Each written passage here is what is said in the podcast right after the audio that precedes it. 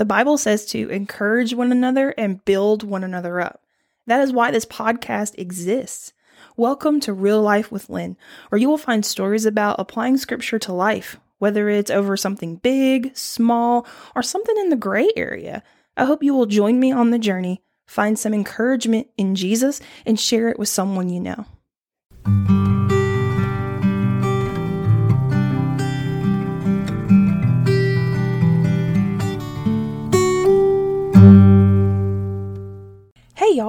Welcome to episode two of Real Life with Lynn. And the person talking is Lynn. I hope that was obvious by the name of the podcast, but if not, then I will gladly reintroduce myself to you. so, as I was getting ready for this second episode, I actually thought of a story, a good story to illustrate a point, and honestly, to talk about a topic that has been near and dear and on my mind for a while and it's the topic of plans. Plans that get messy real quick. so, I actually have a somewhat funny story looking back to share with you. Um, may seem a little ridiculous, but here we go. About a year ago, I came home from work and had a really tough day. High stress, high anxiety, and my mind was in a thousand different places, but the one place I wanted it to be was on what I was going to eat for dinner. Sound familiar? and as I was getting ready and thinking about that, all I really wanted was a bowl of macaroni and cheese. Now, have you ever had a craving?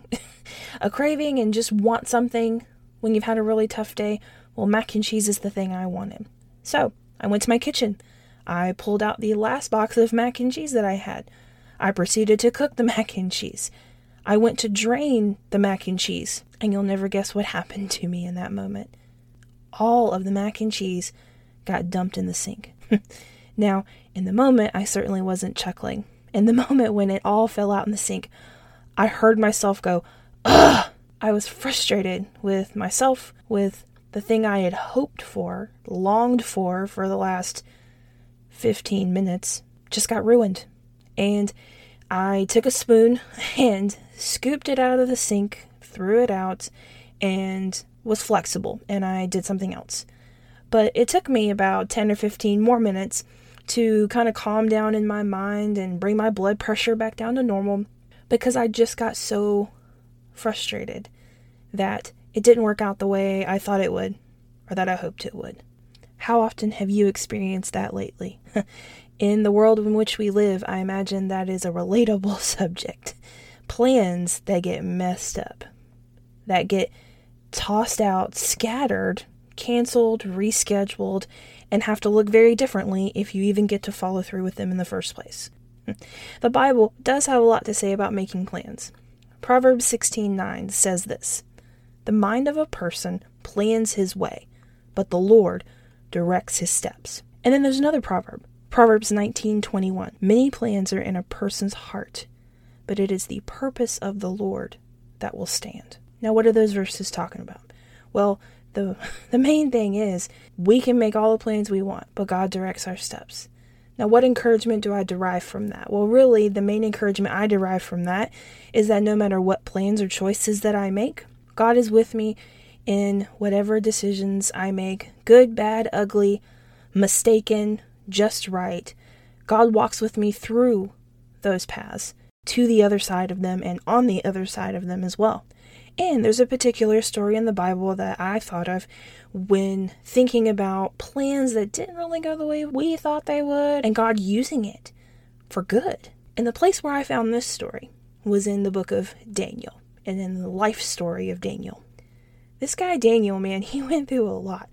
But one particular moment I'm talking about isn't even fully focused on Daniel. It's primarily focused on the people who were trying to catch him in a lie and get him arrested and even killed and get him out of the way of their plans. The king that Daniel served at the time was definitely not a Christian. He was not one of God's people. And Daniel definitely was. But Daniel served in the government faithfully. With all of his heart, he interpreted dreams, provided wisdom and counsel when needed, and the king valued that in him. And the king intended to appoint him as second in command over the kingdom. That's wild to me that a non Christian king would promote a Christian as second in command because of the wisdom he offers. Now, there were some in the government official sector that did not quite like that. Maybe it was because of Daniel's faith. Maybe it was because they were jealous that he was younger than them. Or maybe it was because this was the equivalent of them getting passed over for a promotion at work. They had worked so hard and had been so loyal, and yet they were getting passed over. So they hatched a plan. they began to ponder how to catch Daniel in some sort of an illegal activity. They decided they would have to use his God to do it. So they went to the king and they said, Hey, king, um, there are some people in the land that are not worshiping you. There are people in the land that want to worship other gods besides you, and you just need to make it the law of the land that the people worship you and you alone, king, because, you know, you're the king, you deserve it. That's what the people should be worshiping, right? They played right into his ego as a king, and he agreed and signed that into law. Now, Daniel, being the prudent government worker that he was, he was likely in the palace halls or heard rumors, and so he heard that this was become this was the law of the land. And what did Daniel do when he heard that the king had signed it into law that no one pray to or worship other gods besides the king? Daniel continues living his life. Daniel goes home and he continues praying to God as many times a day as he wants to, with his windows open. Daniel continues being the faithful servant to God that he was before. And these government officials that were trying to catch him in a bad place caught him. And they thought, aha, we've done it. We've defeated Daniel. So, like good young children do, they ran and tattled on Daniel to the king and, and told the king that Daniel was praying to his own God and he was unwilling to worship the king and he wasn't following this law. He's been such a faithful servant, but he won't follow this one law. And the king begrudgingly and sadly has Daniel thrown into the lion's den and locked in there overnight, which is essentially a penalty of death. Think about it. If you're thrown into a lion's den, what would you expect to happen? I'd expect to be dead pretty quick. Or as soon as the lions got hungry enough, I would expect to be dead and my bones be scattered in the bottom of their den. And that is what the king expected. That is what the king's officials who set him up expected. That was the plan. They hatched an evil plan against one of God's own people. And if you know the story and if you know the Bible, then you know how it ends. It ends with the lions' mouths being shut all night and Daniel being lifted out of the lion's den alive the next morning. now, that's crazy. that's crazy to me to think that Daniel sat in a den with lions and their mouths shut all night, waiting, waiting to be rescued. And God was willing to rescue him, and he did so. God intervened and changed the plans of men, and it brought about good for Daniel, good for the king, good for the kingdom. After the king realized the kind of God that Daniel served, the kind of God that would shut lions' mouths, he declared that everyone turned to worship Daniel's God, the Lord, the King of Israel, the ultimate King. He demanded they do that. And the people that had the evil plans, they were thrown into the lion's den along with their families and they were killed. They reaped the consequences of their actions. Now, what's the point of the story? Where's the encouragement here? It ends kind of on this note of, oh, well, the people that made the plans got eaten. Back up with me. Hold on. Stay with me for a minute. In our own lives, how often do we make plans, have expectations, have hopes, and we ask God to fulfill those hopes and those dreams? It's not a bad thing to ask God to fulfill our hopes and dreams, but to cling so tightly to them that we miss God, that we miss the relationship with God, that we miss loving people, that we miss what God's given us here in this moment right now. I have hopes and dreams to own a house someday and have a dog in a backyard.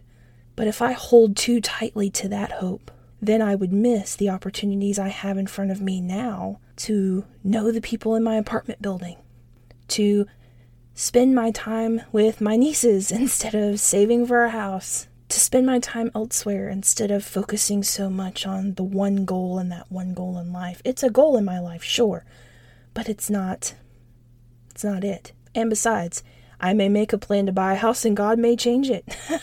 Who knows? God's good at changing my plans. I've learned that very quickly. What about you? Has God changed your plans lately? Or have you sensed that God's going to change your plans and maybe you're uncomfortable with it, and that's okay. It's okay to be uncomfortable and even unsettled with the direction God seems to take you. But that's where faith kicks in. That's where faith fills the gaps of our discomfort and our hesitation. And faith is what gives us the ability to still take one step forward each day toward God and following His plans. So that's the encouragement. That's the hope I would like to leave you with today is no matter which road you may go down of the different roads you're considering right now, no matter which way you go, God will walk with you through either road.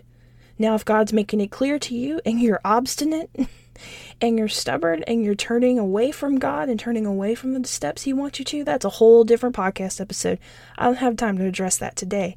Um, but the general encouragement here for you today is that yes, we make plans. And yes, it's even good to make some plans and to have some dreams and some desires of our hearts. But don't let those things cloud and dictate your faith in God. Don't let the disappointment of missed out hopes or changed plans to deter you from worshiping, loving, praising, and being thankful to God for where you are right now. I hope and I pray that you bask, that you bask in what you have now, and you're thankful for what you have now, and have hopes for the future and leave it in God's hands because that is the best place for it to be. Thank you so much for joining me today, and for listening, and I hope you have a fantastic day in whatever it is you're pursuing next.